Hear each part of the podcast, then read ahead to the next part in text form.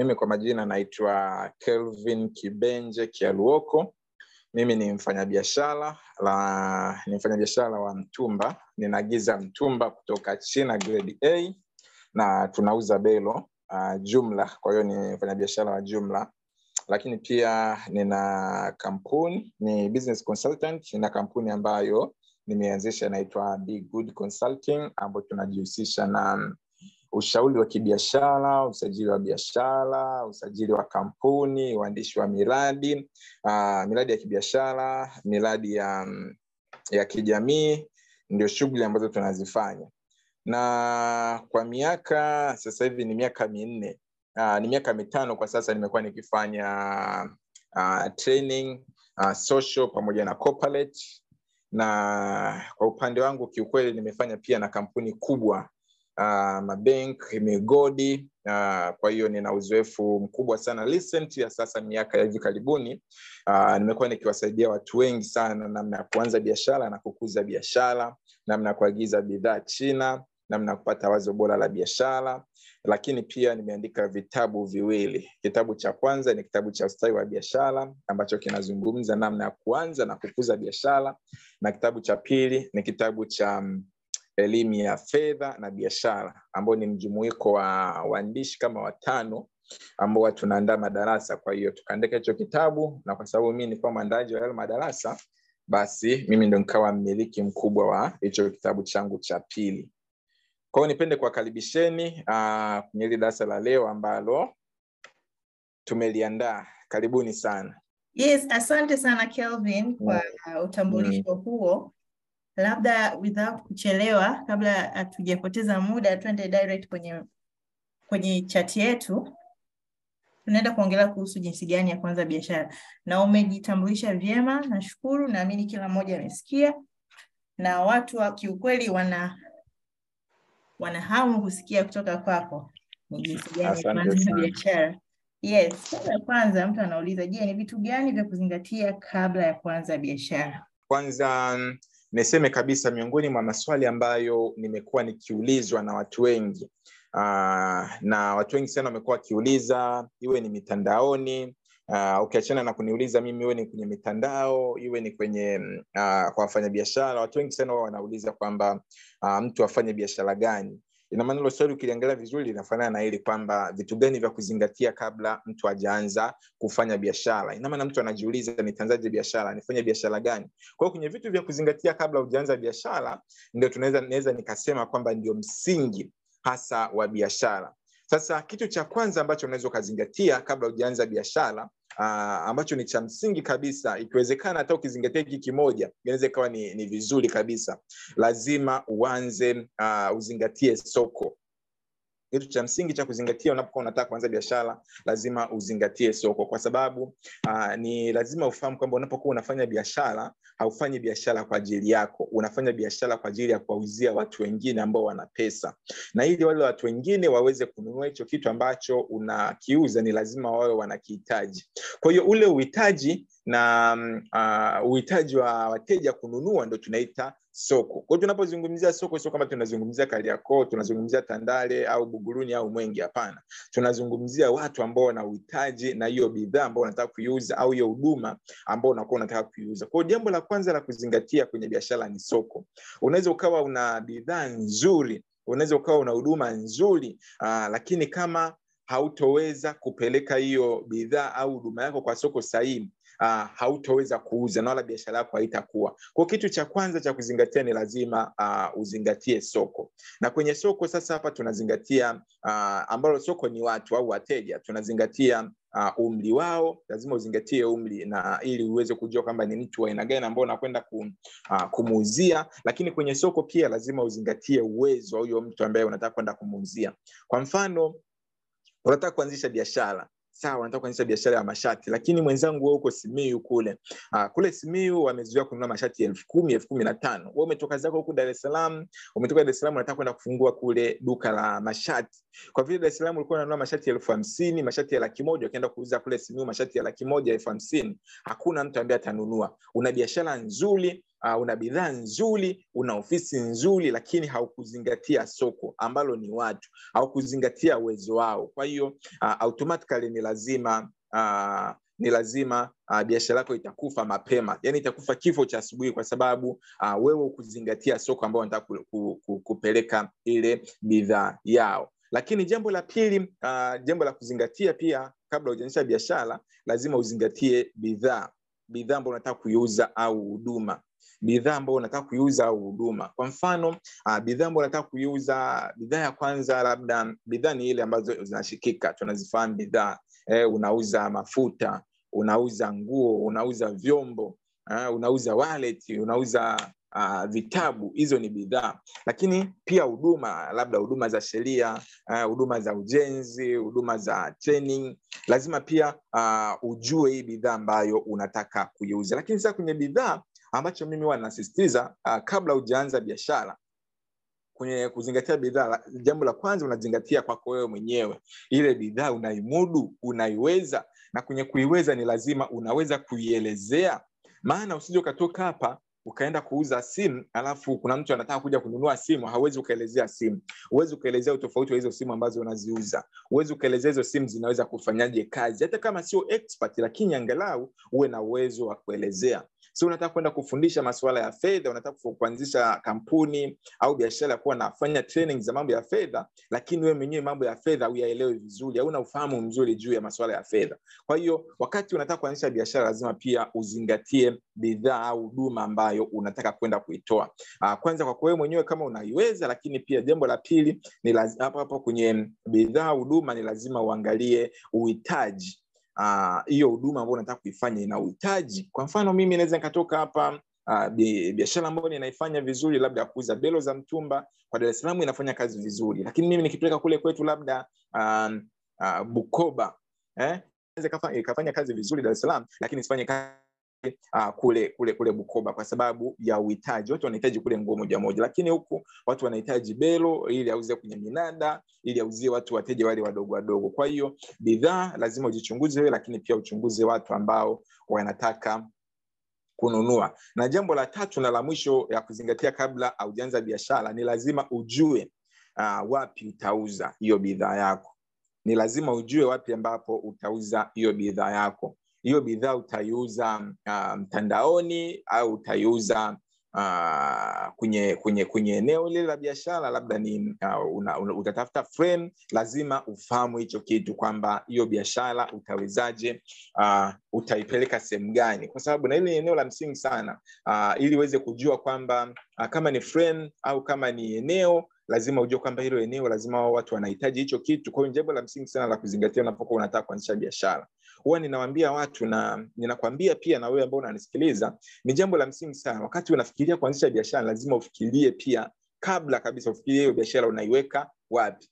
Usitaki kusema kwa vile wewe unapenda kuanzisha biashara ya vyombo afu ukachukua tu vyombo ukasema sasa mimi nime nataka kuanzisha vyombo ukaagiza labda vyombo dubai ukaagiza vyombo sijui kariakoo au china alafu umevifikisha ndio unaanza kutafuta frame unatafuta popote eh, ume, umeagiza vyombo vya gharama alafu unaenda kuviuza kule chanika ndio unaenda kuweka frame kwa sababu ah chanika ndio nimepata frame ya bei rahisi eh, alafu unapeleka kule. Ah, oh si frame nimeipata kibamba alafu kibamba kule ndani ndani kwa sababu ya, ya, ya bei ndogo. Kwa hiyo ni lazima uangalie pia eneo le eneo ambalo lina uhitaji inakuwa ni vyepesi kwako. Lakini pia kama ni mtandao ni lazima ujue uh, kama na utafanya online lazima ujue kwamba utafanyaje hiyo online Uh, lakini jambo la mwisho ni eneo la mtaji. Na mtaji hapa naweza nikazungumzia mtaji fedha. Ni jambo la msingi pia la kuzingatia kwenye eneo la biashara. Kama ni mtaji fedha au labda ni mtaji wa watu au ni mtaji wa malikauli ili ya kwenda unazungumza sehemu watu wanakupa uh, ya, ya kupatana na watu watu wanakupa bidhaa ukauza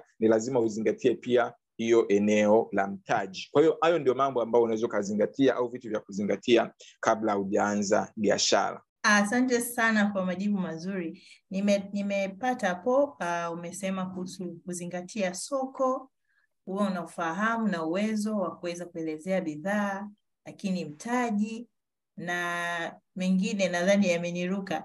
Anyway, uh, hayo ni ma, maeneo ambayo nimeyakapcha ambayo ni muhimu sana. Uh, so kutokana na hayo Kelvin, je, ni wakati upi sahihi wa kuanzisha biashara? when are you saying kwamba niko tayari sasa kwa, kuanza biashara yangu Mm, jambo la msingi naweza nikasema kwamba wakati sahihi wa kuanza biashara, tukiongelea muda wa kwanza, wakati sahihi wa kuanza biashara ni sasa, kwa sababu ukisema wakati wa kuanza biashara, wakati wa kuanza biashara hautokuja kuanza. Kwa hiyo wakati sahihi wa kuanza biashara ni sasa, yaani hili swali liwe fupi. Kwa hiyo kwa vile ni sasa, sasa usitoke tu hapa hapa, tumemaliza kipindi, kesho ukaenda kuchukua frame. Cha kuzingatia, unafanya utafiti ambao utazungumzia baadaye, lakini aa, wakati sahihi wa kwanza biashara kwanza ni sasa. Ikishakuwa sasa, ambacho unapaswa ukifanye wewe, inabidi utafute fursa ambayo ipo. Na fursa kwenye biashara utaziona fursa kwenye maeneo makubwa uh, matatu. Eneo la kwanza ambalo utapata fursa ina maana wakati ni sasa. Kwa hiyo fursa unaangalia sasa. Fursa utaiangalia kwenye um, taaluma yako zile taaluma ambayo umesomea. Kwenye taaluma ambayo umesomea wewe ni mtaalam sijui wa sheria wewe ni mtaalam uh, ni mtaalam wa fedha wewe ni mtaalam sijui wa wa kompyuta wewe ni mtaalam wa chochote kile sijui accounting uhasibu chochote kile ambacho umekisomea kuna ule utaalam ambapo unaweza ukaugeuza ule utaalam kuwa biashara. Kwao unaweza ukaangalia fursa hapo kwenye uh, taaluma yako. Kitu ambacho umesomea umesomea walimu au uh, kandarasi hapo hapo pia kuna kuna fursa ambayo unaweza ukaigeuza kuwa biashara. Lakini eneo la pili unaweza ukaangalia kwenye ujuzi ambao uko nao. Una ujuzi wa fashion una ujuzi wa ushonaji una ujuzi wa kutengeneza ufundi wa simu ufundi wa vifaa vya elektroniki ha? lakini pia eneo jingine la, la tatu ambalo unaweza ukaangalia ni eneo la kipaji. Kuna watu tuna vipaji vizuri una sauti nzuri una uwezo wa kuwa mc ukasherehesha. Uh, iwe ni, ni, ni shughuli za kijamii au shughuli za kiofisi au za kibiashara. Hilo pia ni eneo ambalo unaweza ukachunguza kwenye hicho kipaji ambacho unacho. Lakini eneo jingine ni eneo la passion au shauku ambao uko nayo. Vile vitu ambavyo wanavipenda kuvifanya. Kuna watu ambao wako tayari kukulipa kwa hicho kitu ambacho unapenda kukifanya. Unapenda mambo ya uchoraji unapenda mambo ya music unapenda mambo ya wasanii. Unaweza ukawa uh, unaweza ukawa uh, artist manager. Kwao kuna kuna biashara ambazo unaweza ukaziangalia huko kutokana na passion ambayo uko nayo. Lakini mwisho unaweza ukaangalia kwenye bidhaa ambayo unaweza ukaiuza. Kwa wakati wa kufanya biashara ni sasa. Ukishajua kwamba ni sasa ambacho unatakiwa kukifanya inatakiwa uone fursa kwenye hayo maeneo. Alafu ukishaona fursa unafuata hatua ya ya pili. Sasa umeona fursa umegundua umeona fursa alafu sasa unaanza kufanya utafiti. Ukishafanya tafiti unajua sehemu gani utaanza sehemu gani utafuata na namna gani utaanzisha biashara na kukuza hiyo biashara. Then fanya biashara. Kwa hiyo wakati ni sasa lakini ugundue sehemu ambayo utasimamia. Ukishagundua sehemu ambayo utasimamia fanya utafiti na jiridhishe alafu anza biashara. Asante. Wakati ni sasa ukizingatia na hayo yote ambayo yamezungumzwa. Je kelvin ni vitu gani we kama mfanyabiashara ambao umekuwa na experience ya muda mrefu kwenye biashara ya kuuza mabelo kwenye biashara ya upande wa consultants ni vikwazo gani mtu avitegemee ili asiwe discouraged pale anapo anapo atakapokuwa yuko katikati ya safari. Ni nini afanye au ni nini ategemee? Uh, kiukweli kikwazo cha kwanza ambacho huwa kinawakatisha watu wengi tamaa huwa ni kukosa wateja. Kikwazo cha kukosa wateja. Kiukweli hiki uh, ni kikwazo namba moja. Sasa ukiwa unaanzisha biashara. Ukiwa unaanzisha biashara watu wengi ambacho huwa wafahamu wanadhani kwamba akianza biashara leo biashara itakuwa hapo hapo leo. Hapana. Kwa kikwazo cha kwanza na ambacho ni kikubwa kikweli kwenye biashara ni kukosa wateja. Na biashara ikishakosa wateja ina hatihati ya kufa kabisa. Lakini sasa ili uweze kujua kwamba uh, ili uweze kukabiliana na hiki kikwazo cha kukosa wateja unapoanza biashara inabidi ya jambo la kwanza na la msingi inabidi uh, uingie kwenye biashara ukiwa na maono makubwa. Itakusaidia sana hata leo ukikosa mteja uh, unajua kabisa kesho utapata. Ha? Ma, yani maono yako yawe makubwa kuliko current situation hii ambayo unaweza ukaipitia kukosa mteja leo kukosa mteja kesho kutwa. Kwa mfano naweza nikasema mimi biashara ya, ya consultation nimeanza elfu mbili kumi na nane. Lakini ile kutengeneza pesa kabisa uh, ambayo ni nzuri ambayo ni nzuri kabisa nimeanza mwaka jana. Sasa unaweza ukaangalia elfu mbili kumi na nane unajitoa elfu mbili kumi na tisa unajitoa elfu mbili na ishirini unajitoa ishirina moja unajitoa elfu mbili na ishiri na mbili. Ndo angalau uh, una, unaona kabisa pesa. Elfu mbili na ishiri na tatu ndo kabisa angalau unaona kabia kila siku unakuwa una, una training tena so training social angalau corporate lakini mtu mwingine anaweza akasema ah, labda kwa vile kelvin ana ana wateja wengi wa, wa, wa corporate ngoja na mimi nianze. Kumbe unapoanza hakuna mtu hata mmoja ambaye anakujua. Na ukiachana na kukujua watu hawajakuamini sana. Watu hawajakuamini kwenye hichi kitu ambacho unakifanya. Kwa hiyo unaweza ukakata tamaa mapema alafu ukaacha sasa kwa hiyo kikwazo kikubwa cha kwenye biashara ni kukosa wateja. Hasa hasa mwanzoni. Mwanzoni sehemu ambayo yanakuaga magumu. Utakosa wateja. Ndio, ndio kikwazo ambacho ni kikubwa. Lakini hiki kikwazo kinafanyaga watu wengi sasa wanaama kwenye biashara.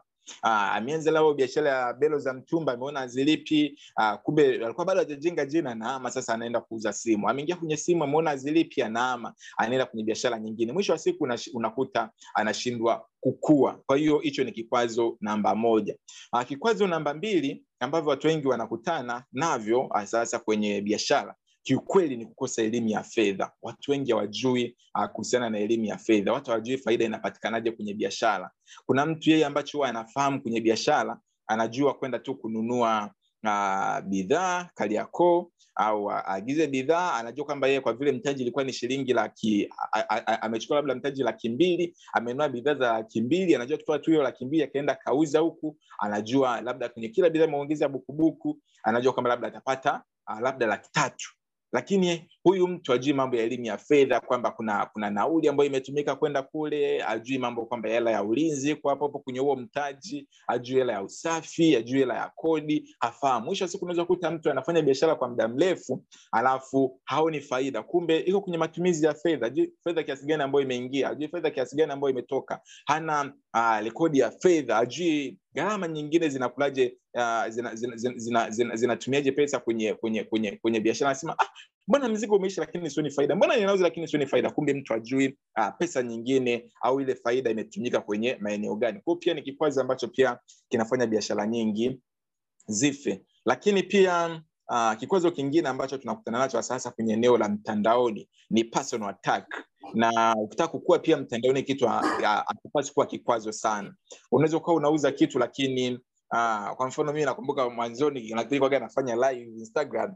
Watu kama watano hivi wakuwa wana, wanaingia si unamfanana na makonda. Tena ikiwa ni kile kipindi cha makonda. Si unajiuliza mi kitu ambacho nakifanya na kushambulia yani ina, ina, inaendanaje? Kwa hiyo mda mwingine watoto tu unaweza wakaanza ku, ku, ku, kukuataki tu ile personal. Eh, mtu mwingine anaweza akaanza kujaji kichwa chako. Maana ni kikubwa eh? mtu mwingine anaweza akaanza kujaji pua yako. Maana ni kubwa. Yani vitu ambavyo vendani kabisa na biashara. Kwa hiyo pia ni vikwazo ambavyo mda mwingine unaweza ukakutana navyo. Vikwazo vingine ambavyo pia ukifuata sheria inakuwa ni vizuri ni vikwazo vya eneo la eneo la eneo la kodi za serikali kiukweli. Uh, pia hapo kuna kikwazo. Sasa ukiwa unaagiza bidhaa kutoka nje. Bandarini usikie hivi hivi. Kuna mtu jana patina wangu kwenye biashara anaambia ise kevin baadaye tuje tuwe wanasiasa tu. Kwa sababu uh, kuna kuna kuna shida sana kubwa. Sasa uki, ukiwa na malengo makubwa ya kuwa mfanyabiashara mkubwa kuagiza bidhaa nje kuna shida sana pia kwenye eneo la bandari. Lakini hivi vyote ni vikwazo ambavyo inabidi ujipange na ujue kwamba ni namna gani unaweza ukavitatua na kuweza kuendelea na biashara. Eneo jingine ni uh, kikwazo kingine ni kukosea kwenye wazo la biashara. Kiukweli ukikosea wazo la biashara umekosea biashara. Yaani kukosea wazo la biashara ni kama vile kukosea kuoa au kuolewa kwa sababu utaendelea kufanya hiyo biashara itaendelea kukutesa otherwise ubadilishe. Kwa hiyo hicho ni kikwazo kingine ambacho pia uh, watu wanaweza kukutana nacho. Ndio maana ni, ni, ni, ni muhimu sana uh, kufanyia uchunguzi wazo la biashara hata kabla hujaingia kwenye biashara kwa sababu itakusaidia ukianza tu uendelee mbele badala ya kuanza tena kuanza kubadilisha hii biashara na kujaribu huku na huku. Kwa hivyo ndio vikwazo vikubwa ambavyo mtu unaweza kukutana navyo ukiwa unaanza biashara na vyote vinaweza vikakwepeka. Wow interesting.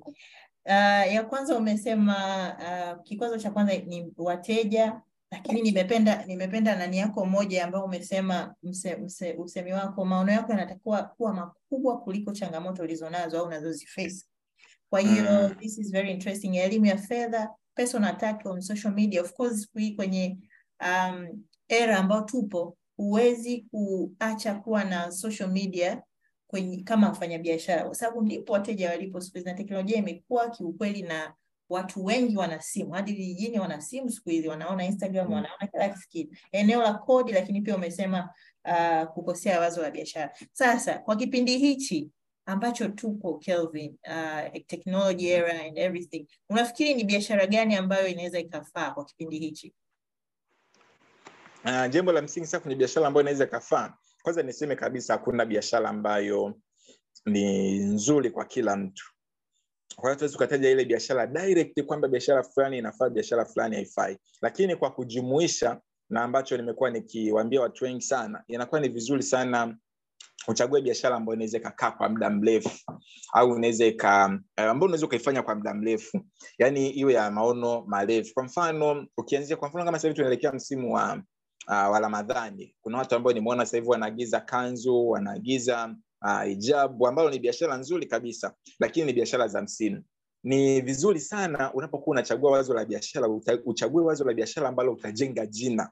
Yaani mtu wanapotaja kelvin kibenje mtu ajue kabisa uh, hii biashara ni kwa ajili eh, wanapotaja kelvin kibenje mtu anajua kabisa ni biashara gani ambayo anaifanya eh? wanapotaja monika mtu ajue kabisa monika huwa anafanya biashara fulani. Kwa hiyo ni vizuri sana uh, mtu utafute biashara ambayo unaweza ukaifanya kwa muda mrefu. Lakini hapa pia kwenye biashara za uh, ambazo ni sahihi kwa wakati huu biashara ambazo sahihi kwa wakati huu kiukweli pia ni biashara ambayo unaweza ukaifanya unaweza ikaingia ukaifanya pia mtandaoni. Um, sio vizuri sana kufanya biashara ambayo utalenga hapo uh, kijijini tu ulipo au hapo mjini ulipo kwenye eneo tu la frame ulipo sio vizuri sana. Kama una, kama una malengo na maono makubwa ni lazima ufanye biashara ambayo pia unaweza ukahusisha mtandao. Mi niwambieni kabisa na client wa kwanza kwenye eneo la training ambao nilimpata mkubwa nilimpataga client wa canada. Na yule client wa canada nakumbuka alikuwa anahitaji tu nimfundishe namna gani ambavyo anaweza akafanya uh, business kunia, kwa kutumia instagram nakumbuka nilimtajiaga tu bei yani kwa kama vile kumtajia nikamwambia nikamwambia alipie dola mia tano. Nilivyomwambia alipie dola mia tano akaniuliza ni kwa siku ngapi nikamwambia tutaandaa session ya masaa matano. Kwa hiyo hiyo session ya masaa matano akasema kwamba tuigawe kwa siku uh, kwa lisali moja na nusu lisali moja na nusu. Kwao tukaandaa tu siku tatu tofauti. Ambapo tuna session ya saa moja na nusu uh, lisali moja na nusu kwa hiyo tukaja tukamaliza na akanilipa dola mia tano nakumbuka. Kwa hiyo unaweza ukaona kwamba unapokuwa una biashara ambao unaweza ukahudumia soko kubwa sasa mtandao unatupa unaweza ukauzia mtu wa, wa kenya. Kwa mfano kama sisi uh, biashara ya mtumba tunauzia watu wa kenya wa uganda eh, uh, nikiangalia sasa pia training uh, sasa zile za online na watu wa afrika mashariki karibia nchi zote. Kwa hiyo unaweza ukaona kwamba mtandao ukitaka ku, ku, kufanya biashara kwa ukubwa ni lazima pia ufanye biashara ambayo unaweza ukatumia mtandao. Lakini pia biashara ambayo nyingine ni nzuri unaweza ukaifanya ni biashara ambazo zinatumia mashine. Nimekuwa nikiwashauri watu biashara ambazo zinatumia mashine pia ni biashara nzuri kwa mfano biashara sijui za kukamua mafuta ya alizeti biashara ambayo ni ya kutengeneza uh, labda ped uh, biashara ambayo ni za kutengeneza uh, uh, biashara za kutengeneza uh, zile toilet paper uh, vitu kama hivyo. Kwa hiyo ambazo zinahitaji ni kakiwanda tu kadogo. Unanunua mashine labda ya milioni moja mpaka milioni saba ambazo unaweza ukafanya biashara ikawa ni biashara ya kudumu na ya muda mrefu uh, unaweza ukaifanya. Kwao biashara sahihi ni biashara ambayo unaweza ukaifanya ya muda mrefu. Unaweza sasa ukachomekea hizi biashara ndogo ambazo zinaibuka kutokana na msimu lakini lazima uwe na biashara ambayo unaweza ukaifanya ukatengeneza jina kwenye hiyo biashara. Hiyo ndio biashara nzuri ya kuanzisha wakati huu. Wow, very interesting. Kaka kaka Kelvin, uko una experience sana kwenye eneo la biashara and I'm, I'm, I'm impressed personally and I believe kila mmoja na yeye yuko impressed hapa na nimejifunza kitu.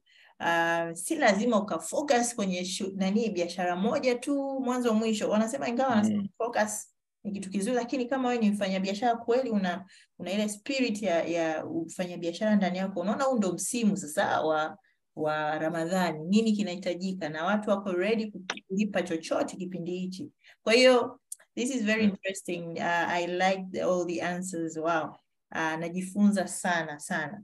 So twende kwa waajiri kidogo. Mfano mi ni mwajiri eh, biashara gani nzuri kwa ajili walioajiriwa? Au kwa kuongezea kwenye hilo swali, je, nikifungua biashara ambayo pia inahitaji pia supervision, ni vitu gani ambavyo unapaswa kuvifanya wewe kama kama kama owner wa biashara and you are not there. Kumbuka mwajiri anakutumia masaa nane, tunasemaga masaa nane, lakini unakuta ni zaidi ya masaa nane. Unakuta unarudi saa moja nyumbani au mpaka ufike kwenye eneo la biashara tayari is too late. Tofauti kwamba uh, na ukizingatia labda kwa Dar es Salaam hapa au maeneo mengine mengine foleni etc.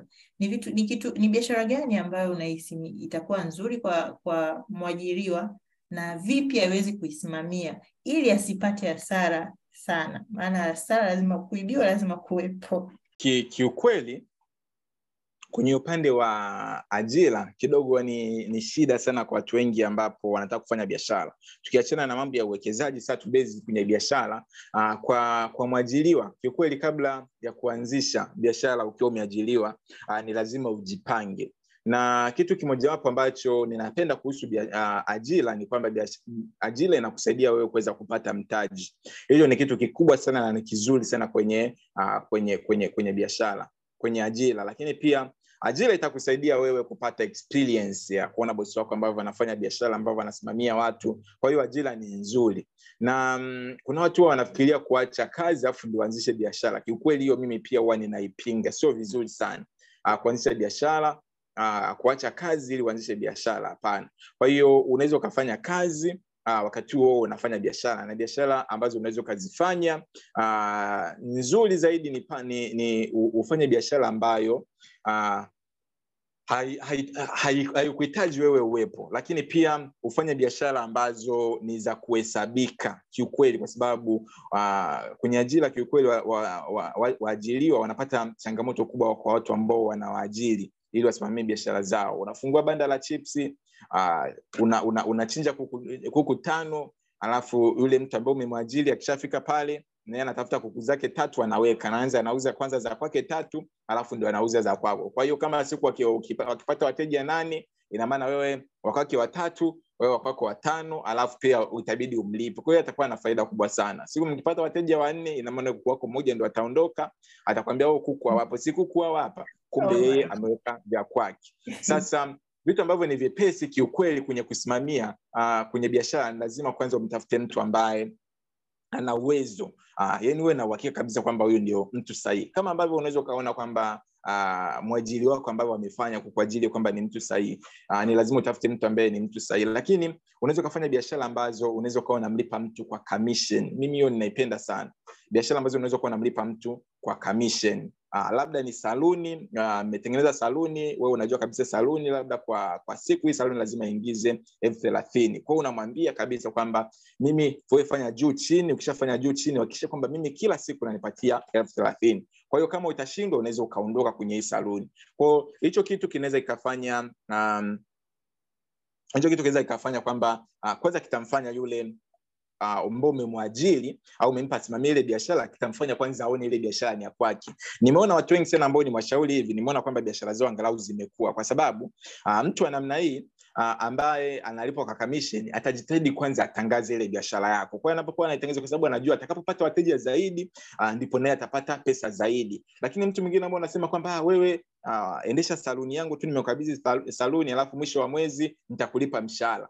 yeye anajua wateja waje, wateja wasije, mimi mshahara wangu huko pale pale, kama walimu alivyokuwa anatuambia shule, ufaulu usifaulu, mimi mshahara wangu huko pale pale. Kwa inawezekana na mwaji, na huyo mtu ambaye umeweka kusimamia biashara yako ana mentality ile ile, anasema mimi mshahara wangu uko pale pale, bosi atajijua. Kwa hiyo unaweza ukaanzisha biashara ambazo ni za commission na mtu analipa kutokana na commission, lakini pia unaweza ukaanzisha biashara ambazo ni za bidhaa ambazo zinahesabika. Mimi naipenda sana hii. Kwa mfano, unaweza ukaanzisha biashara ya furniture, labda ni za kuagiza au za kutengeneza. Uh, watu wengi sana ambao utawaajiri hawana kwanza huo uwezo wa kununua wa kuanzisha duka kubwa kama hilo la kwako. Lakini pia ni ngumu sana mtu kukuibia, labda una, unauza friji, unauza uh, vitanda, unauza masofa, inakuwa ni, ni, ni, ni ngumu sana mtu kuku, kukuibia, kwa sababu unajua mimi nilete masofa hamsini haya masofa hamsini kila sofa unajua bei yake eh?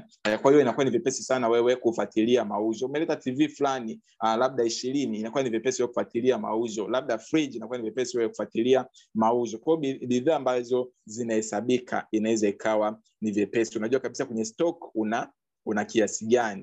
Uh, lakini zile zile bidhaa za, ku, za, za kukadiria au kupima zinakuwa sio sio nzuri sana kwako. Uh, lakini tunaweza pia ukawekeza kwenye financial investment. Nadhani hivi ni vitu ambavyo mmekuwa mkijifunza sana, sina haja ya kuizungumzia sana, lakini pia uh, biashara za usafiri ni biashara ambazo mtu pia unaweza ukafanya, kwa sababu hahitaji wewe kusimamia, ingawa pia inahitaji mtu ambaye ni sahihi, lakini mnaweza mkawekeana mikataba na ukajifunza kwa watu wengine, ikawa ni biashara ambazo unaweza ukazifanya. Biashara nyingine ambayo pia watu wengi huwa hawajui kama ni biashara, lakini kikweli zina pesa nyingi na nzuri ni biashara ambazo unaweza ukafanya biashara za huduma. Biashara za huduma ambazo unaweza ukazifanya uh, biashara kwa mfano ya kuwa mc kwenye shughuli mbalimbali biashara ambazo zinatokana pia na taaluma ambayo uko nayo ni biashara nzuri ambayo unaweza ukazifanya. Kwa sababu kama ishu kama mc mara nyingi ni usiku na nimeona walimu wengi pia wamekuwa wakichangamkia au wikendi wewe una, una experience umefanya kazi una confidence unaweza ukafanya hiyo biashara kwa sababu ni watu ambao wanalipwa pesa nyingi sana. Lakini pia biashara ya mapambo aa, na mambo ya decoration kwenye maharusi kwenye masherehe au hata kwenye nyumba za watu unaweza ukafanya hizo kwa sababu zinahitaji tu muda uh, mdogo. Lakini pia biashara za kukodisha vitu unaweza ukanunua vitu ukawa unakodisha. Ni biashara ambayo haihitaji kabisa usimamizi mkubwa. Wewe una, unaweza ukatafuta spika zako ukawa unakodisha kwenye maharusi kwenye sherehe. Unaweza ukatafuta mapambo alafu ukawa unakodisha maua majukwaa viti maturubai kwa ajili ya sherehe na misiba mbalimbali. Kwao ni biashara ambazo pia wewe unaweza ukazifanya na zikakuingizia kipato kizuri sana. Kwa hiyo uh, unaweza ukaangalia hizo biashara za kukodisha hivyo vitu. Lakini pia unaweza ukajifunza uh, biashara za, za, za kitaalam. Kwa mfano mambo ya kutengeneza uh, graphics. Graphics unaweza kuwa unatengeneza unaweza kuwa unatengeneza tovuti website kwa ajili ya watu blogs unaweza ukatengeneza. Lakini pia uh, kama mazingira yanaruhusu unaweza ukaonyesha pia mabanda kwa mfano kuonyesha mpira ne? ni vitu ambavyo mipira mingi inachezwa wikendi au jioni kwa hiyo unaweza ukaanzisha biashara za namna hiyo. Lakini pia biashara kama za kuuza keki kwenye sherehe sherehe nyingi lazima zinahitaji keki kwa hiyo unaweza ukaanzisha pia biashara ya namna hiyo. Unaweza kuwa unatengeneza keki unauza uh, unaweza kuwa unatengeneza kwa oda lakini pia kuna biashara za kupika unaweza kuwa unapika kwa oda ni biashara ambayo ni nzuri pia unaweza ukaifanya. Uh, biashara nyingine pia unaweza ukawa unauza vitu online. Uh, lakini pia kuna biashara za kuagiza bidhaa china ambazo hazihitaji muda. Wewe unaagiza tu bidhaa chini labda unakusanya oda za watu ambazo unaweza ukazikusanya hata jioni au watu wakawa wanaweza wanakutumia oda afu jioni unafunga oda zako unaagiza bidhaa chini. Alafu mwisho wa siku wewe una, una watu wanakulipa labda uh, ile consultation au wanakulipa wanakulipa wanakulipa unaongeza kwenye kila bidhaa unaongeza bei kidogo. Tayari hiyo ni, ni, ni biashara ambayo haichukui muda wako. Lakini pia unaweza ukawa infopreneur Uh, infopreneur ni yule mtu ambaye unakuwa unauza taarifa. Unaweza ukauza taarifa kuuza ujuzi ambao wewe uko nao. Wewe ni mtaalamu, wewe utaalamu wako kuna watu ambao wanauhitaji unaweza ukawa unauza. Unaweza ukatengeneza juice lakini hauna hauna muda wa kutengeneza juice. Unaweza ukawa unaandaa madarasa ya kuwafundisha watu namna ya kutengeneza juice. Unaweza ukawa unafundisha watu namna hivyo. Kuna utaalamu ambao wewe uko nao. Una utaalamu wa biashara unaweza ukafundisha watu namna hiyo. Uh, kuna watu ambao wanahitaji kuandika cv watu ambao wana, wanatamani kuwa wanaandika um, uh, miradi unaweza ukawa wewe ukawa ni consultant ukawa unawafundisha hivyo vitu. Lakini pia uh, we ni mwandishi wa miradi mzuri kabisa unaweza ukawa unafanya hiyo pia kama biashara. Kwa hizo ni biashara ambazo mtu anaweza akazifanya akiwa ameaji, ameajiliwa. Biashara zipo nyingi sana sana sana. Lakini kulingana na muda nimetaja hizo chache ambazo mtu pia anaweza akachagua hapo alafu akafanya kaka haya ni madini mengi sana. Nashukuru sana kwa majibu mazuri. Kwa mtu yoyote ambaye uko kwenye ajira huwa uh, anasemaga siku zote is either two things you do una earn lakini pia you learn na Yeah. for learn kwa mfano mimi nilikuwa si kabla hata sijaanza kazi nilikuwa sijui jinsi uh, jinsi ya kuandika emails lakini najua jinsi ya kuandika emails kuna number of Mm. skills ambazo nimezigain kutoka kwenye kazi inayofanya kwa hiyo hii pia nayo ni ajira ambayo wewe unaweza ukaitengeneza not necessary hata uache kazi kwa hiyo kaka ni umeongea uh, biashara nyingi sana very very uh, very interesting biashara kwa kufanya biashara kwa commission. Uh, i think i will apply this to my business. Thank you so much. Bidhaa zinazohesabika financial pia unaweza ukafanya uh, investment kama biashara yako ili uwe- uwe- uweze kuongeza mtaji au faida zaidi biashara za huduma kukodisha vitu. Wow. Hapa kwenye kukodisha vitu we have um, a live example. Kuna mtu anaitwa abasi. Wengi mnamfahamu tuko naye kwenye kwenye group. abasi ana, anakodisha tv na kiasi kwamba amefikia kipindi yani yeye ndo ana tv nyingi kuliko wote hapa dar es salaam. Kwa hiyo ukitaka tv abasi ana, anajulikana. Kwa hiyo biashara ya kukodisha kiukweli hauhitaji sometimes even to quit your job. You just need a Mm. supervision ndogo sana kwa sababu order zote unazipokea wewe just uh, labda Yeah. supervisor mtu kama hivyo this is very impressive kaka Kelvin sasa swali lingine ni wakati gani mfano sasa um- umeshaanza biashara eh, umeona biashara inakuwa wateja wameanza kukua um, ni wakati gani sahihi ya kuchukua mkopo kwa ajili ya biashara? Je, pale inapoanza biashara au nikiwa katikati au ni wakati gani sahihi?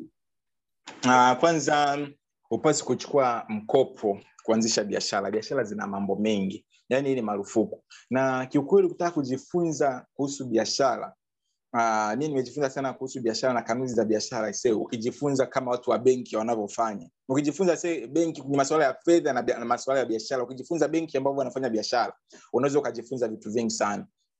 Benki wa wakopeshagi mtu biashara ambayo inaanza, wanafahamu kwa sababu kuna kuna shida. Uh, kwa hiyo hakuna usichukue mkopo kwa biashara ambayo inaanza. Na mkopo kwenye biashara sio kwamba ni mbaya, hapana, kwa sababu usipojua kwamba mkopo utaupeleka sehemu gani, utaenda kwenye madeni. Watu wengi sana nimeona wanakuja wanasema, sasa mi nimepata wazo la biashara, nikachukue mkopo. Mtu ameona kwamba mtu mwingine anafanya biashara fulani, ameona kwamba inalipa, naye anaamua aingie kwenye hiyo biashara. Kiukweli utakuja kufeli. Ambacho unapaswa kukifanya, anza biashara hata kama ni kuanzia kidogo, anza kidogo, utaenda unajifunza. Yaani usije ukasema kwamba unachukua mkopo unaiamini biashara kwa vile umeona fulani anafanya. Hapana, yule yule fulani ni fulani, inawezekana na connection zake ambazo wewe hauzijui za wateja. Kwa hiyo wewe anza, ukishaanza anza kujifunza hiyo biashara, alafu anza kukuza biashara. Ukishajua biashara yako ambavyo inafanya kazi, kama ambavyo uh, watu wa benki wanahitaji wanahitaji waone taarifa eh? Uh, biashara yako ilianzaje, imekuaje sasa hivi inaendeleaje na itaenda wapi? Na ukishajua kabisa kwamba biashara yako imetoka wapi, iko wapi sasa hivi, inaenda, wapi, huo ndio angalau wakati wa kuchukua mkopo, yani kukuza biashara yako, sio kuanzisha. Yani ni ile kukuza au kuendeleza. Yani muda mwingine unaweza kukuta ambao ni wakati mzuri, kuna mtu unaweza kukuta labda kuna oda nyingi. Kwa mfano uh, kwa mfano mimi sasa hivi kiukweli tuna uh, mimi na patina wangu tume, tume, tumeagiza mzigo wa, wa, wa Beru. Hii stock ambayo tuko nao watu wengi walishambulia. Of pia ni kwa sababu tumetumia mitandao vizuri. Uh, sasa walivyoishambulia, yani kwa huu wakati ambapo tuna mizigo ambayo iko bandarini inahitajika kodi kubwa ya kwenda kuchukua ile mizigo. Lakini ukija kuangalia hapa tuna listi kabisa ya wateja ambao wanasubiri. Tunawaka kabisa tukifikisha tu mzigo watachukua. Kwa watu kama sisi inakuwa ni vyepesi, unaweza ukachukua mkopo, tayari una stok ya wateja sio una stoki ya mzigo au sasa watu wengi unakuta anaenda kuchukua uh, mkopo ili atengeneze atengeneze labda ofisi iwe nzuri eh, afanye decoration aweke makabati mazuri pavutie atengeneze parking ambavyo ni vitu havingizi havingizi pesa havingizi, Yeah. pesa. Kwa mwisho wa siku ule mkopo utageuka kuwa deni. Eh, unaenda kulemba tu unaenda kulemba uh, frame hiyo hela unawapa mafundi. Kwa hiyo haupasi kufanya vitu vya namna hiyo. Pesa ya mkopo ni pesa kwa ajili ya kuendeleza biashara. Na sasa inakuwa ni vizuri ukiwa una wateja ambao wapo tayari. Unaenda kuchukua mzigo kwa ajili ya kupatia wateja. Hiyo itakuwa ni vizuri. Hata ukichukua mkopo mkopo sio mbaya kwa namna hiyo. Na hautakuwa madeni na hautakuletea stress. Wow, interesting. Mm. Interesting. Thank you so much. Uh, na watu wengi ni kosa kubwa ambalo nalifanya na Mm. baada ya hapo anachukia tena ile biashara, lakini kosa kubwa Mm. ni kwamba unaanza na biashara ukiwa na deni. Wakati Mm. biashara unapoanza, I always tell people, biashara unapoanza it's like a baby. Yaani jinsi unavyozaa unamzaa mtoto, jinsi unavyomhudumia ndivyo hivyo hivyo. Yaani mwanzoni for the first one or two years inaweza ikawa ni expense kwako kubwa tu, yaani wewe ndo unaifeed biashara, wewe ndo unailisha Mm. biashara, and then baada ya hapo ndo unaweza kuja kuona matunda, lakini mwanzoni unapoanza usifanye kosa la kuchukua mkopo kwa sababu utalia, alafu usione matunda, alafu mbaya zaidi uh, kaka unakuta mtu anaanza hii biashara hana experience nayo.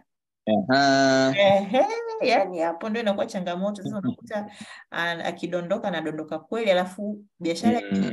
huku deni anadaiwa benki, anakuja kuziwa Mm. And so many things na vitu kama hivyo. Kwa hiyo ni muhimu sana kuzingatia, unapoanza biashara usichukue mkopo. Ni beta ukusanye mshahara kama ni, ni mtu unayefanya uh, kazi, kusanya mishahara yako ya kutosha, anzisha biashara hivyo hivyo. Na mi naambiaga watu kaka Kelvin, ni beta kuanza kidogo while thinking big. Mm. start small while thinking big. Unaweza ukawa unataka kwenda huko Dar es Salaam na maono yako ni kwamba uwe uwe unaenda Kenya, lakini anzia pale mtaani pako, yani in terms of Mm. na vitu kama hivyo. Kwa hiyo tujizuie kukopa hii mikopo kwa ajili ya kuanzisha biashara. Mm. Um, ni namna gani unaweza kujipanga ili kuweza kufuatilia biashara yako vizuri?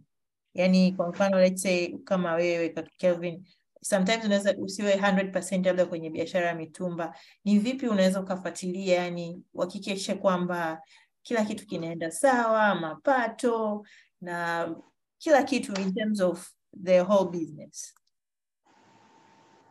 Uh, in terms of Ni unawezaje kufuatilia biashara yako kwamba ujue kwamba inaenda vizuri? Inawezekana kwamba huyu mtu ha, hauko hapo 100% kwamba of your time. Mm, hauko hapo. Kuna mtu labda umemwajiri na wewe una chase labda wateja wengine na vitu kama hivyo, au mm, ameajiriwa huyu mtu, anafuatiliaje biashara ku- kujua kabisa kwamba hii biashara inataka iende, ili biashara iende vizuri, Mm.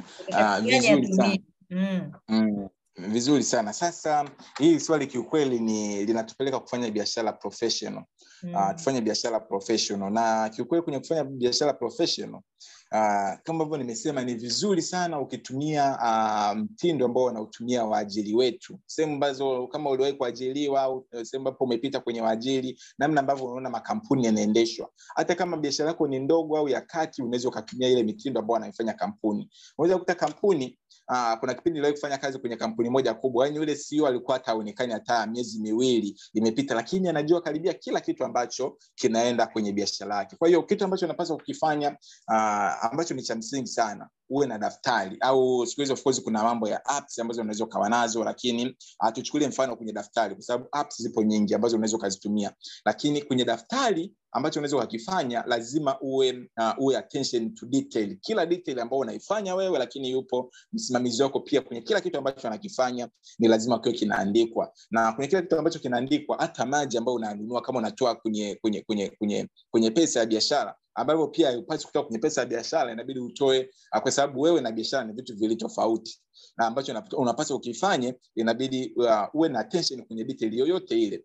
Kuna mtu aliwahi kusema mm, Ah, watu wengi watu wanaendeshaga vitu vyetu kwa tabia ha, sio kwa sheria. Kwa biashara zetu pia tuziwekee sheria. Ndio maana unaweza kuona mwasibu anaweza akapewa milioni kumi aendeshe aweke bajeti vizuri ya ya, ya ya taasisi au ya kampuni kwa miezi sita akaweza kuibalansi milioni kumi na watu mkapata mishahara yenu hiyo na watu mkafanya kazi zenu vizuri. Kwa hiyo hiyo pesa ambayo imepewa bajeti yake. Lakini huyo huyo mwasibu akipewa milioni kumi kwa ajili yake au kwa ajili ya biashara yake unashangaa imekufa ndani hiyo milioni kumi imeisha pya ndani ya miezi miwili. Ni kwa sababu gani? Kwa sababu ya tabia. Sisi vitu vyetu hatuviwekei mifumo. Na hii mifumo ni kwamba hii pesa inaenda sehemu gani kitu gani kimefanyika na kwa nini kimefanyika na hivyo kitu kimeingiza shilingi ngapi. Ni jambo la msingi sana. Kwa hiyo lazima tupeleke tuweke mifumo lakini pia kama mifumo ijawa mikubwa ili angalau tuwe tuna detail kwenye kila kitu ambacho kinafanyika kwenye biashara. Ukiwa na kila kitu ambacho kinafanyika kwenye biashara hata kama upo yupo msimamizi wako. Siku mkikutana hata kama ni mara mara moja kwa wiki au mwisho wa wiki inakuwa ni vipesi. Mkikaa unajua kabisa wewe kwenye ratiba yako au kwenye detail zako unajua kabisa niliingiza mzigo kiasi fulani. Na huo mzigo ambao unaingiza kiasi fulani yule mteja anakuwa anakuandikia kila siku kila siku ambacho unakuwa nakifanya kuna ofisi moja sasa sio kwenye biashara ilikuwa ni ofisi ilikuwa ni taasisi. Kuna kitu ambacho nilikipenda Uh, yule CEO wetu alikuwa na alikuwa na kazi nyingi ambazo alikuwa anazifanya. Kwa kitu ambacho alikuwa anakifanya mlikuwa mnaenda mnaenda kazini. Mkienda kazini sawa ni muda ule wa masaa manane lakini unaandika. Kulikuwa kuna time sheet. Ile time sheet ilikuwa na, na, na muda ambao umeingia kazini lakini ni kazi gani ambazo umezifanya kwa siku husika. Kwa hiyo ile time sheet pia ukiweka kwenye kwenye kwa, kwa mfanyakazi wako uh, au kwenye duka lako hata kwa uko wewe mwenyewe kama unasimamia biashara yako ukawa na ile kwamba kila siku umefanya nini kiasi gani cha fedha kimeingia kiasi gani cha fedha kimetoka. Kitu gani umefanya kwa siku hiyo labda kwenye eneo la masoko kwenye eneo la mauzo kwenye eneo la fedha kwenye eneo la kutafuta wateja wapya wa sasa hivi na wa baadaye. Hiyo itakusaidia wewe uh, kujua kwamba hiyo uh, biashara yako inaendaje? Kwa namna nzuri ni kuweka mifumo mizuri ya biashara. Mifumo uh, namna ya kuiweka ni mifumo ya kuweka namna ambavyo unaweza ukafuatilia. Na ufuatiliaji mzuri unaanzia kwenye maandishi. Usio unasema ah, hivi juzi tulileta mizigo. Na huwa wanateja wengi wanasemaga hivi. Hivi tulileta mzigo kiasi gani? Eh, juzi tuliuza shingapi ajui kwa sababu hivyo vitu havipo kwenye maandishi. Kuweka vitu kwenye maandishi itakuwa vizuri. Siku mkikutana au mkikaa unajua kabisa ni vitu vimeenda namna gani. Kwa hiyo ndio njia nzuri ya wewe kuweza kufanya biashara kwa namna hiyo. Wow, wanasema mali bila daftari. Mm, bila habari. Uh, kuendesha biashara ya kiprofessional i like that. Kwa nini uh, swali lingine kaka kwa nini waso, wasomi um, kwa nini wasomi au waajiriwa wengi ni wagumu kuanzisha biashara? Na ukianzisha biashara mara nyingi zinakufa sababu ni mtazamo au usimamizi. Nini Ah, kwa- na upande wa kwanza kiukweli ni mtazamo. Na nimeona watu ambao unajua watu ambao kidogo tumeenda shule tunapenda status. Ndio wa kitu ambacho tuko nacho yani tunapenda status. Hautaki kuanzia chini. Very unataka kuanzia pakubwa. Mm, eh? unataka kuanda, kuanza na ofisi nzuri. Eh? unataka kuanza na kila kitu kwenye mfumo. Yani kwa mfano mimi nimekuja nikiona kwa mfano uh, mimi nafanya consultation kwenye biashara sana. Na ambacho nimekuwa nikikiona ukikaa na mtu ambaye hajaenda shule akiwa na mtaji wa shilingi labda uh, wenyewe wanapenda kujifunza kwenye process. Sisi tunajifunzaga nje aujaingia uwanjani. Of pia ni kitu kizuri lakini sasa kitu ambacho nimekiona kwao. Kwa mfano mtu anakuja anakuja akija kwako anakuja "Sasa mimi na mtaji wa shilingi laki tano nifanye biashara gani? Yeye ambacho anakuaga nakifikiria cha kwanza anafikiria vitu viwili. Huo uh, mtaji wa laki tano apate sehemu ya kuuzia uh, kitu cha kwanza kitu cha pili apate bidhaa. Yeye anafikiriaga vitu viwili tu. Alafu akishafikiria hivyo vitu viwili akishaanzisha frame yake akishaweka hapo frame labda kama ni nguo tuchukulie mfano biashara ya nguo. Ah, labda ana, ana, ana, ana milioni mbili. Atachukua frame labda hapo atalipia miezi sita eh, laki mbili mbili au laki moja moja laki sita alafu hiyo milioni moja na laki nne ambayo imebaki ataenda achukue mzigo. Uh, labda milioni moja hiyo lakini atatengeneza sijui frame hivyo ataanza sisi ambao tumesoma kwanza ukiwa na milioni mbili unaona kwamba haitoshi. Unaanza kufikiria huwa sisi spidi ya kwanza unaanza kufikia mambo ya tra sijui usajili hivi vipi watu wakinikamata unaanza kuweka mambo ya riski eh? kuna watu sasa ukikutana na watu ambao wamejifunza mambo ya risk unaenda kumtafuta mtu anaanza kupigia sijui risk calculation vile hii biashara sijui ikifanya hivi inaweza ikafa. Unakuta mwisho wa siku unakata tamaa mapema. Yule mwenzako ameshaanzisha biashara huku akishaanzisha biashara amefanya mwezi wa kwanza mwezi wa pili mwezi wa tatu ndio TRA wanakuja. Wakija wana, wanampa elimu pale wanaenda kukata leseni ya biashara anaendelea. Of course ni vizuri sana kukata uh, leseni ya biashara lakini sisi tunakuwa tuna mambo mengi eh, unaanza kuingiza usomi mwingi mwisho wa siku haufanyi. Kwa hiyo wale ambacho wanatuzidi ni uthubutu na utayari wa kuanzia chini.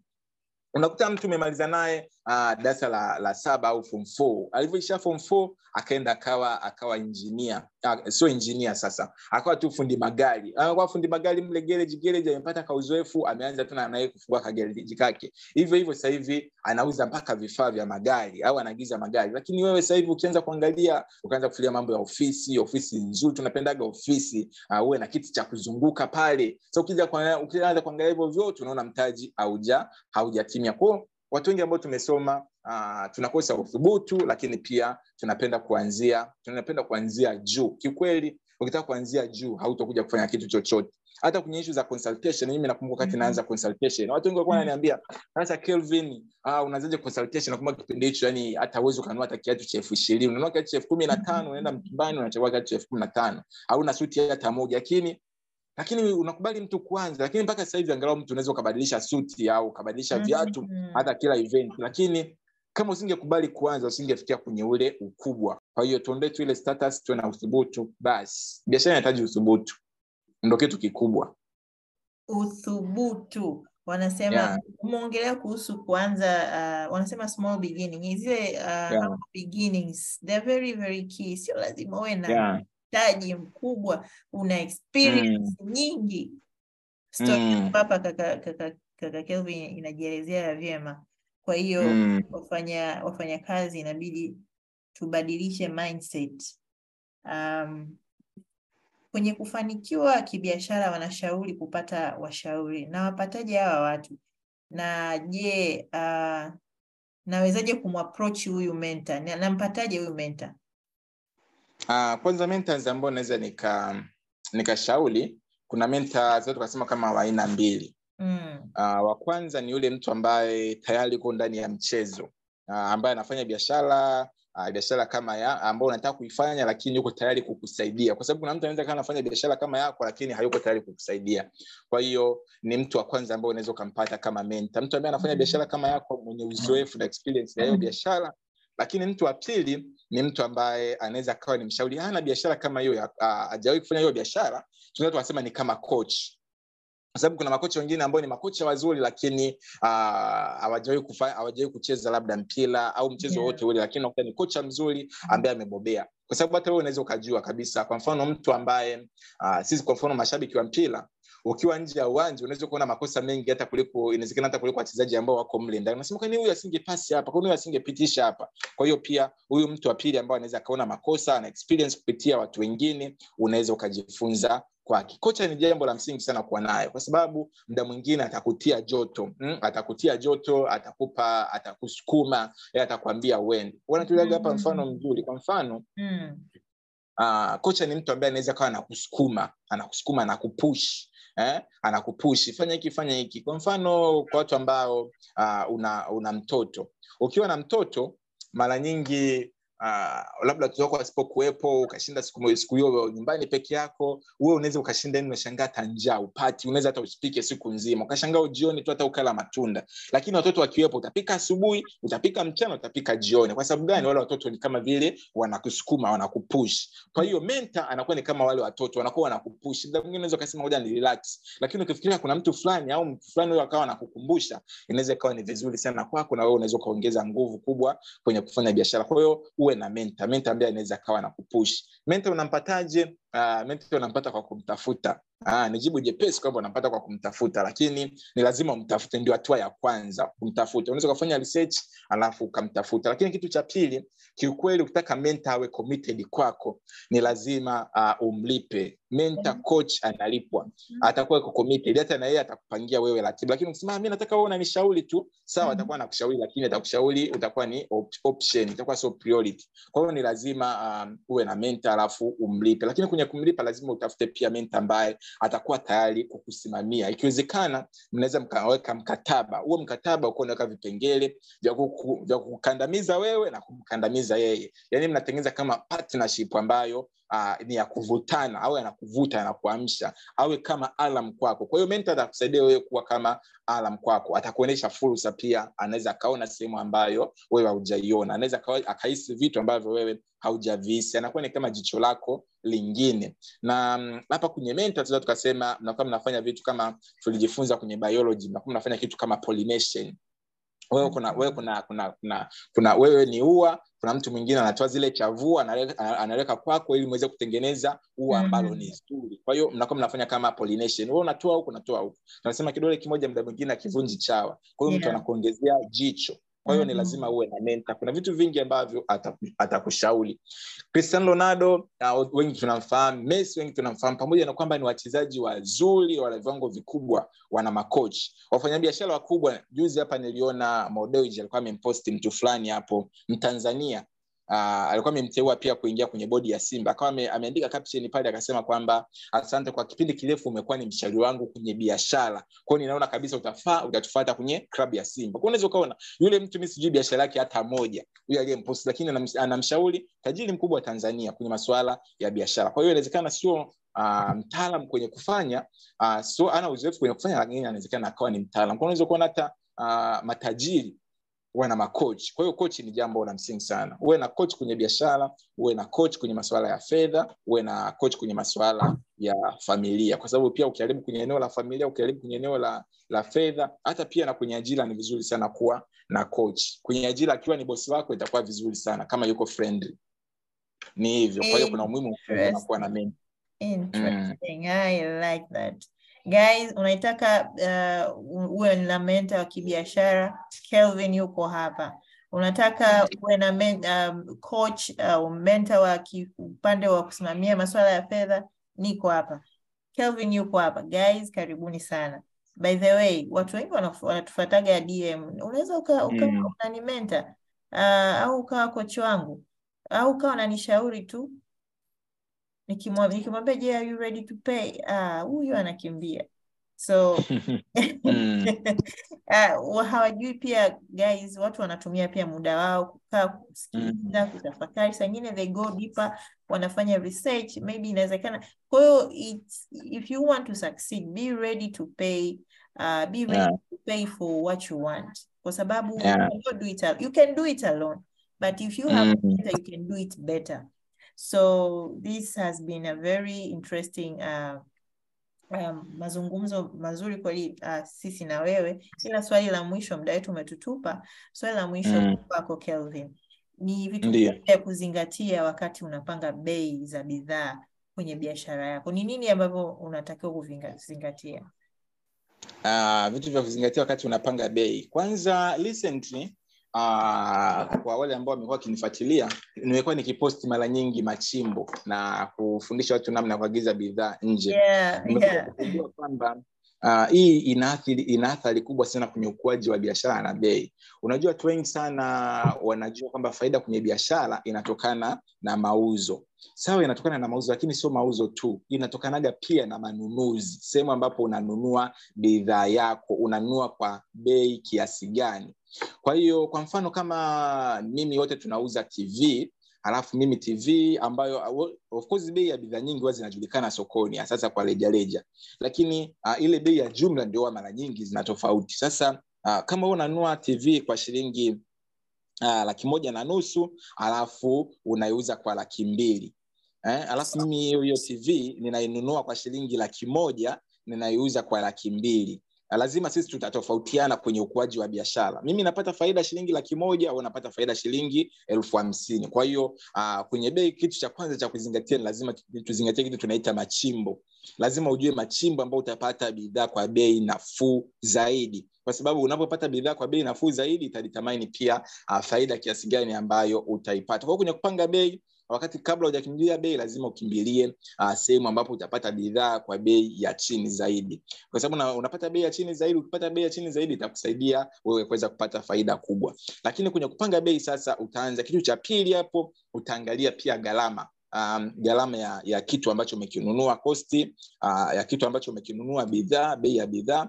Alafu baada ya hapo utaangalia gharama zile za ziada gharama za usafiri alafu utaangalia gharama za kodi gharama za ulinzi. Ni jambo la msingi sana vitu vya namna hiyo gharama za ulinzi. Alafu uh, jambo jingine sasa ndio utaanza kuangalia pia thamani ya hicho kitu. Uh, sasa hivi ndio vitu ambavyo vinaditamaini bei. Ndio maana unaweza kukuta kuna nguo ambayo ni ile ile inauzwa Riverside Ubungo elfu ishirini lakini ukaenda Mlimani City ukakuta inauzwa shingapi ukakuta inauzwa elfu hamsini kwa sababu ya lile eneo. Kwa hiyo ile kosti ya hizi gharama labda za frame uh, gharama za ulinzi pale ndio zimefanya pia uh, gharama hii elfu hamsini pia iongezeke lakini pia kwenye eneo la thamani. Kwao lazima utaangalia hivyo vitu. Lakini nimesema cha msingi kwenye kuzingatia ili bei sije kakusumbua sana lazima ununue bidhaa kwa bei ya chini. Lakini hizi kosti nyingine za usafiri jamani ni muhimu sana kuchukua hizi kosti za usafiri. Usije ukaangalia tu oh, kwa vile watu wengi wana, watu wote wanauza hii tv laki mbili nami ngoja niuze laki mbili. Ukawa unauzia hasara. Kumbe mwenzako anauza laki mbili lakini frame yake ambayo hajafanyia ukarabati mwingi kama wewe hajaweka thamani kubwa kama wewe eh? hajatumia usafiri kama ambavyo umetumia usafiri kwa hiyo ni lazima hivyo vitu angalau uvizingatie asanteni sana. Asante sana kwako kaka kelvin kwa muda wako mzuri mm. ulioshare na sisi. Too much experience too much knowledge from you. Thank you so much. Naomba kabla hujaondoka au kabla tujaagana naomba useme unapatikana wapi kwenye platform zako au watu wanaweza wakakupata Mm, asante. Mimi watu ambapo wanaweza wakanipata zaidi wanaweza wakanipata kupitia uh, instagram pamoja na facebook kwa jina la kelvin kibenji. Mimi natumia platform zangu asilimia tisini na tisa pointi tisa kwa ajili ya kufundisha. Sasa naweza asilimia tisini pointi tisa asilimia tisini nafundisha juu ya biashara. Lakini yote ambayo nimeyazungumza biashara za kufanya namna ya kuanza biashara vyote hivi nimeviandika kwenye kitabu changu ambacho kinaitwa ustawi wa biashara kwa hiyo kwa wale watu ambao wanapenda kusoma vitabu hii kitabu kitakusaidia. Kuna mpaka biashara hizo nimetaja chache ambazo unaweza ukazifanya ukiwa umeajiriwa zote humu nimeziandika na unaweza ukaanzaje. Lakini pia hivyo vitabu vipo kwenye ni hard hicho kitabu cha ustawi wa biashara lakini pia soft copy. Kwa hiyo pia unaweza ukaniona ukakipata ukajifunza. Ni kitakufundisha mambo mengi pia mambo ya ununuzi mambo ya kuzingatia mambo ya usajili wa biashara maeneo ambayo ni mazuri kutambua fursa inaweza ikakusaidia kwa wewe ambaye unatamani kuanza na kukuza biashara. Nashukuruni sana tukikutana kwenye mitandao itakuwa ni vizuri. Asante sana dada kwa nafasi ambayo umenipa kuzungumza na watu wako unafanya kazi nzuri sana sana. Mi nimekufuatilia muda mrefu mno kwa hiyo unafanya kazi nzuri sana. Thank you so much. Na wewe unafanya kazi njema sana. Mungu aendelee kukupa nguvu na afya tele na maarifa zaidi. Ninawashukuru wote ambao leo unaona participation imekuwa kubwa. Uh, sababu ya naona topic imekuwa very interesting. Kuna mtu anauliza, je, tutapata recording? Yes, tutazipata hizi record kupitia podcast yetu ya Generational Wealthy uh, with Finance Ichara. Tupo kwenye Apple Podcast, tupo kwenye uh, Google Podcast, tupo kwenye Boomplay and many more are coming. Asanteni nyote na nawatakia siku uh, usiku mwema na weekend njema.